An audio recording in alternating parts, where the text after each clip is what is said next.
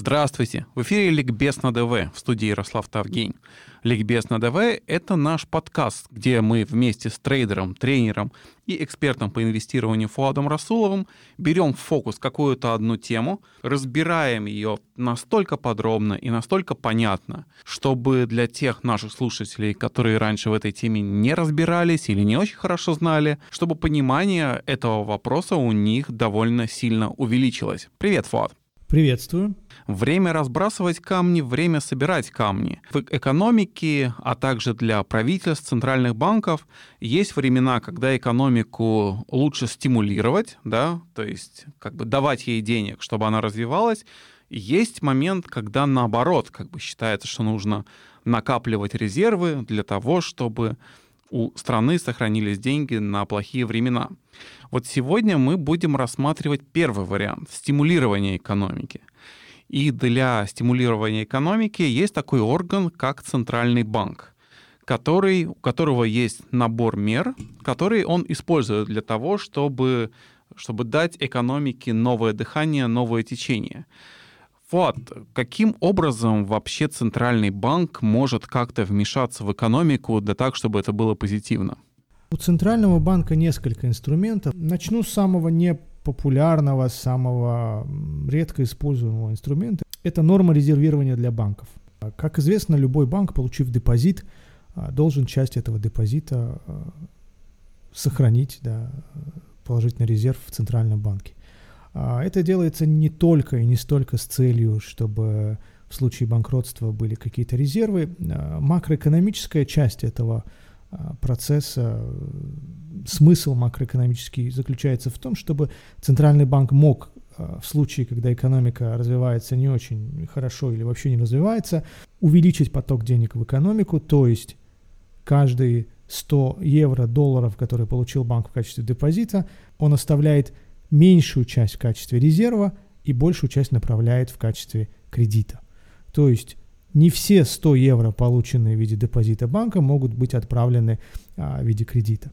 Так вот, та часть, которая резер... Э, хранится в резерве, хранится у Центрального банка, она и служит своего рода таким вот, регулирующим моментом. Кран открывается, и поток денег увеличивается в экономику, когда Центральный банк уменьшает резервные требования, и наоборот закручивает гайки, увеличивает резервные требования, тем самым подав или отдав в экономику меньше денег. Вот это вот ну, достаточно редкий инструмент, а, не самый важный и главный, а два важных – это процентная ставка и а, количественное смягчение, так называемое, меры количественного смягчения, QE, так называемое, в Европе немножко по-другому называется, ну или, проще говоря, обмен денег э, на бумаге, бумаг на деньги, как угодно, зависит от периода, зависит от цикла.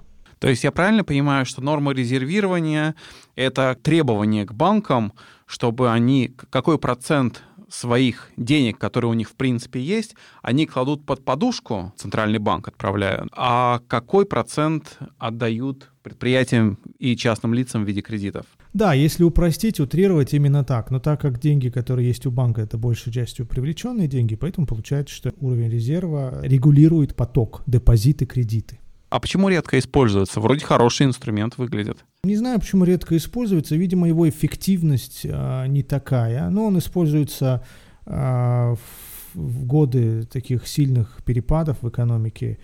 А, да и знаете, не всегда депозит это единственный источник для банка. Да? Есть и другие. Этот инструмент регулирует, регулирует а, вот тот канал, который приходит от нас с вами в виде депозитов банкам и через банки уходит в кредиты в экономику. Есть и другие каналы, есть и другие источники финансирования банков, э, там, выпуск облигаций или кредиты Центрального банка, привлеченные деньги у Центрального банка, ну, масса других инструментов, поэтому а, я так понимаю, этот инструмент а, будет влиять только на Э, небольшую часть привлеченных средств. Как работает количественное смягчение? А, ну, мы начали с конца, опять же, самых э, непопулярных или менее популярных инструментов, идем к более популярным. Количественное смягчение – это как раз второй инструмент в арсенале Центрального банка. чуть более чаще используется, я бы даже сказал, значительно чаще, особенно в последние годы, в последние два кризиса. Ну, я двумя кризисами называю даже не тот, который был в восьмом и вот сейчас, а тот, который сейчас, тот, который европейский долговой кризис. А, так вот, со времен последнего кризиса банк до сих пор, ну, практически до недавнего времени, а, продолжал выкупать облигации с рынка у банков и давать им взамен этого деньги. В чем смысл? В экономике два состояния денег. Собственно, деньги, наличность и э, облигации. Ну, наличность не в прямом смысле деньги в чемодане, а просто деньги. А, так вот, банкам время от времени хочется, интересно держать деньги не в виде наличности у себя или в резервах еще где-то, а покупать на эти деньги облигации. Тогда эти деньги работают, они приносят какую-то ставку, минимальную или нет, другой вопрос. И а, когда этих денег очень много, а экономика испытывает проблемы, ей нужны живые деньги – не денег очень много, а облигаций на руках у банков очень много, и эти деньги не работают, центральный банк начинает скупать у банков эти облигации, высвобождать их балансы, перебрасывать эти бумаги себе на баланс, а, и таким образом наполняет экономику живыми деньгами. То есть взамен бумаг, которые хранятся у коммерческих банков, банк отдает, да, покупает эти облигации, отдает деньги. И деньги идут дальше в кредиты. Ну, может, не все, но куда им еще идти? А почему именно обменивает на облигации? Почему просто не дать денег банкам? А если дать просто денег банкам, ну, как бы это будет кредит банку э, беззалоговый, тогда эти деньги придется создать. Ну, то есть обмен денег на облигации – это процесс, когда одни бумаги меняют на другие этот процесс, он еще хорош тем, что банки избавляются от некачественных бумаг. Ну, например, 2008 год, 2009 год, когда в Штатах был ипотечный кризис, на руках у банков было очень много бумаг, а, ну, рисковых достаточно, включая ипотечные бумаги, а, и ФРС их выкупал просто, выкупал, а, давал замен деньги, и теперь это проблема не коммерческого банка конкретного, какого-нибудь там Wells Fargo или Citibank, а проблема ФРС. Он будет ждать пока эти облигации будут погашены, выпущены каким-то другим игроком, а, и будет нести конечную ответственность, конечный риск. Так что банк, отдавая бумаги, еще и а, высвобождает свой баланс от риска, а, получает деньги. И наоборот, кстати, этот процесс в, а, в кризисе выглядит именно так, а в, нормальный период как раз наоборот, стерилизация так называемая происходит. Центральный банк продает бумаги, а, вытягивая, как бы можно так назвать, из экономики живые деньги, потому что их очень много, и они создают инфляцию. А, так что резюмируем. Инструмент количественного смягчения – это инструмент использования облигаций, бумаг, казначейских, э, ипотечных, неважно, долговых бумаг в качестве э, того регулирующего, так скажем, инструмента в случаях, когда в экономике не хватает денег, банки не хотят а, рисковать, они легче им вложиться в какие-то облигации и сидеть без риска, ждать, пока облигации будут погашены, например, казначейские облигации. А центральный банк выступает покупателем в роли покупателя этих бумаг, выкупает эти бумаги и обменивает их на деньги. И наоборот, когда в экономике очень много денег, она насыщена разными кредитами, эти кредиты увеличивают цены, создают инфляцию, центральный банк стерилизует эту живую наличность, заменяя их бумагами. Когда центробанки помогают экономике, оживает не только экономика, но и фондовые рынки, на которых можно торговать с помощью платформы компании Admiral Markets, спонсора нашего подкаста. Admiral Markets — ведущий онлайн-брокер, дающий доступ к тысячам различных инвестиционных инструментов акции, валюты, CFD, ETF, какую бы просто великолепную стратегию вы не придумали, чтобы заработать деньги на рынке, подходящий инструмент вы сможете найти на платформе Admiral Markets. Admiral Markets 19 лет надежности. Ну и перейдем, наконец, я так понимаю, к самой вкусной мере от Центробанка, о которой говорят все везде и всюду, это учетная ставка. Да, учетная ставка самый популярный инструмент, самый простой для понимания. А, Федеральный резерв и Европейский центральный банк, да и любой центральный банк использует а, этот инструмент также для регулирования макроэкономических циклов. А, понятно, что стоимость кредита влияет на желание этот кредит взять. И в случае низкой ставки это желание растет, возрастает в разы. Бизнес, потребители, домохозяйство, как угодно называйте, все участники рынка, они с большей охотой и вероятностью берут кредиты. Например, сейчас в разгар кризиса в США бум недвижимости, можно так сказать, ипотеч, ипотечное кредитование очень сильно выросло, люди бросились брать кредиты не потому, что недвижимость, допустим, дешевая, она может даже и дешевая, но не этот фактор послужил э, спусковым крючком, а очень низкие, исторические, рекордно низкие ставки. А американцы просто решили, что таких низких ставок может больше не быть, самое время – зафиксировать кредит на фиксированные ставки и взять ипотеку на там, 20 лет или, или больше. А, так что процентная ставка, низкая процентная ставка создает желание этот кредит а, взять, будь то ипотечный или просто кредит для бизнеса. Ну, большей частью речь идет о кредите для бизнеса. А, и таким образом увеличивается активность, бизнес-активность, строительство, производство, сфера услуг, везде повышается бизнес-активность, и это поднимает экономику, ну, как минимум создаются рабочие места. Сохраняя эту ставку какое-то время на низком уровне, Центральный банк добивается того, что дает бизнесу хороший шанс при помощи дешевых кредитов э, создать рабочие места, реализовать какие-то свои идеи. Даже если страшно, даже если перспективы не очень, зато ставка низкая, очень-очень низкая. И наоборот, конечно же, а, не всегда все так плохо. Бывают годы, когда бум экономический а, очень сильный, а, бизнес, потребители, все растет. Ну, допустим, 2007 год, э, если брать Эстонию, да и вообще весь мир. 18-19 тоже. Правда, в 18-19 уже инфляции не было, поэтому повышение ставки было актуально не для всех регионов, только в США повысили ставку относительно э, других регионов. Да? Не сильно, два раза повысили или три раза, уже не помню. Ковид все испортил, о повышении ставки уже никто не будет говорить в ближайшее время. А в Европе э, или в других регионах ставка особо повышена не была. А, вернемся к 2000, в 2007 год, 6-7 бум, а, недвижимость растет в цене, бизнес-активность растет, все строят, все покупают, и, конечно же, цены растут. Вот я помню, официальная инфляция была 13,6, если я не ошибаюсь, или 12,6 а, официально. Сейчас такие цифры по инфляции кажутся смешными, нереальными, какими-то космическими, как может быть инфляция быть такой высокой, нам бы 2%. А тогда это была реальность, это было действительно так. И э, центральные банки мировые повышали ставки э, до там 5,25 повысил ФРС ставку. А, это делалось для того, чтобы инфляция не навредила экономике, потому что цены растут так бурно, а, или так скажем, кредиты берут так активно, что цены на все растут. То есть что такое взятый кредит? Этот кредит а, куда-то уйдет. В строительство будут куплены строительные материалы, рабочая сила, да, зарплаты вырастут.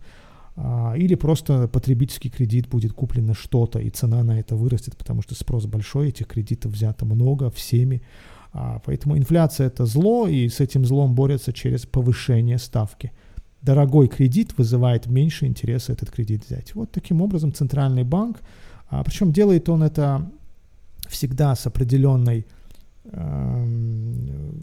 в определенном, так сказать, ритме, да, есть расписание целое. А, например, ФРС собирается на заседание раз в полтора месяца, 8 раз в год, Федеральная резервная система, а, на заседании двухдневном, это вторник-среда, всегда стабильно вторник-среда, на двухдневном заседании обсуждает э, процентную ставку, так называемая ставка по федеральным фондам, а, то же самое делает ЕЦБ, Банк Англии, а, собираются на заседание и решают менять ставку или сохранить ее, повысить или понизить в зависимости от цикла.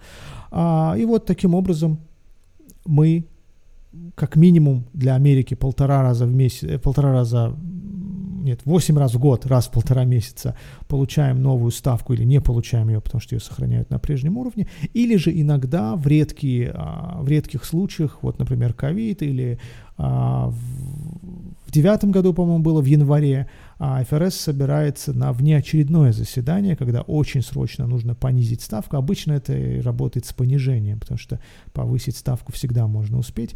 А, очень срочно нужно понизить ставку. ФРС собирается на внеочередном заседании, понижает ставку и дает сигнал рынкам, что мы тут, мы готовы, мы а, всегда готовы пойти на встречу бизнесу и сделать ставку дешевой для банков коммерческих. Ну и в свою очередь банки уже снизят свою ставку, а, по которой потребители и бизнес берут кредит. А что происходит, когда ставка падает до нуля? Когда ставка падает до нуля, кредит становится практически настолько дешевым, насколько возможно. Центральный банк таким образом удешевляет или делает бесплатными деньги – для коммерческих банков. Ну а дальше банки э, накидывают свою маржу и выдают кредиты. Роль э, центрального банка тут ключевая, и задача центрального банка э, сделать кредит настолько дешевым или даже бесплатным, чтобы никакие риски не могли э, остановить бизнес и потребителей. Сделать настолько вкусным э, кредит, чтобы деньги активно а, выдавались в качестве кредитов а, бизнесу. А, и вот таким образом долгое удержание ставки на нулевом уровне приведет к восстановлению бизнес-атмосферы, бизнес-активности, если есть какие-то другие риски, которые мешают бизнесу без э, нулевой ставки работать. А я правильно понимаю, что ставка не одна, а в случае ЕЦБ их три, а в случае ФРС их парочка? Да, есть э, ставка по федеральным фондам, есть дисконтная ставка. Их несколько, но у всех этих ставок цель практически одна. Если мы сейчас говорим просто о монетарной политике, э, то достаточно знать, что центральный банк через удешевление э, вот, или удорожание кредита вот так влияет на экономику. Э, скажу больше, Ставка по федеральным фондам – это ставка, которая, в общем-то, рыночная. В Америке э, это, не, не, ну, в данном случае говорим об Америке, не только там, э, ставку назначает центральный банк, но это не значит, что она какая-то вот прям назначенная, спущенная сверху. А есть такой рынок, да, межбанковский, рынок кредита, рынок денег, и на этом рынке банки могут давать друг другу в долг то есть, если у одного банка резервы чрезмерные, а, кредиты были возвращены, а депозиты остались, и лишний присутствует резерв, а у другого, наоборот, срочно нужно выдать кредит, а, а резервов не хватает, депозитов никто не принес на достаточном уровне, банки могут друг другу кредитовать друг друга и выдавать в долг деньги. Так вот, а, ставка, которая формируется на этом рынке, на межбанковском рынке, это так называемое окно Fed Funds, да, говорят, окно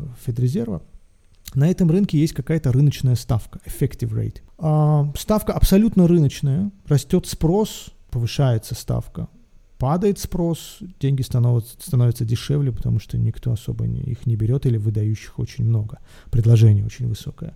А, и вот время от времени, когда на этом рынке, допустим, из-за чрезмерного спроса на деньги, из-за какой-то проблемы с ликвидностью в банковской системе, банки активно берут в долг, а выдающих эти кредиты не так много, а, и, соответственно, ставка повышается, Федрезерв выходит на этот рынок и начинает а, эти кредиты выдавать то есть является стороной предложения. Если слишком большой спрос на кредиты, а предложение низкое, то я буду этим предложением. И наоборот, если спроса нет, предложение высокое, ставка очень низкая, пах, попахивает инфляцией, может привести к росту цен, центральный банк начинает а, выступать на стороне спроса. То есть центральный банк это такой же рыночный игрок, а, на этом рынке, на этом базаре кредитов такой же рыночный игрок, и через свои позиции, через свои действия Центральный банк влияет на эффективную ставку, effective rate.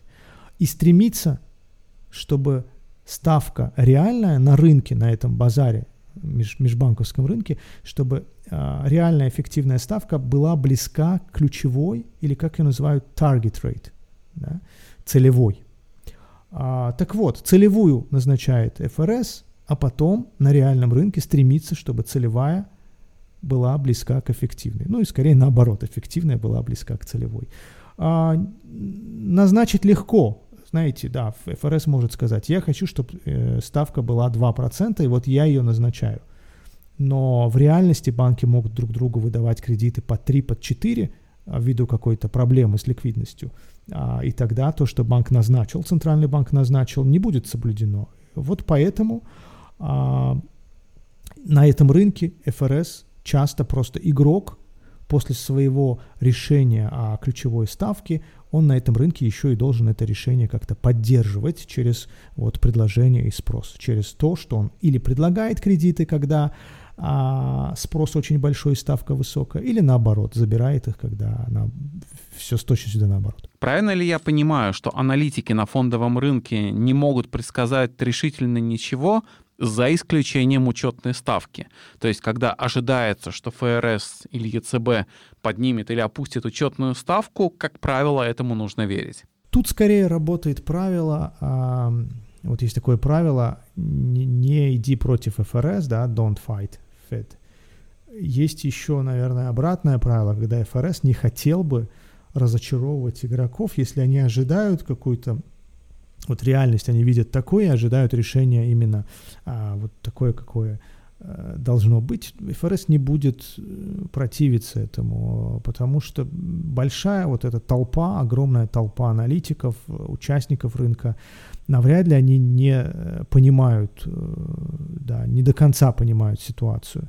То есть часто, да, а, ты прав, ожидания аналитиков по поводу решения ФРС как раз бывает точным, а, с одной стороны, с чего бы им ошибаться, потому что ФРС постоянно дает рынку пищу для размышления, постоянно говорит о своих намерениях, и вообще все экономические и макроэкономические данные нам а, видны, понятны, они публикуются очень прозрачно. Все понимают, примерно, что будет делать Центральный банк. И Центральный банк делает это за редким исключением, когда а, думали одно, получили другое. Или, например, думали ставку повысят на 0,25 базисных пунктов, 0,25%, а повысили на 0,5.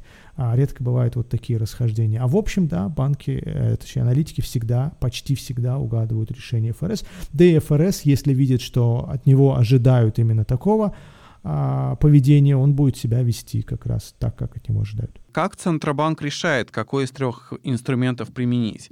Когда сделать э, норму резервирования, когда количественное смягчение и когда что-то сделать с учетной ставкой? Камень, ножницы, бумага? А, я думаю, что процентная ставка как основной инструмент, он будет всегда и везде применяться он такой цикличный, этот инструмент, если его на, наклеить на экономический цикл, макроэкономический цикл, то там как раз будет повторение этого цикла. Ставка растет, когда экономика растет, и ставка падает, когда экономика падает, с лагом, с, небольшим, с небольшой задержкой.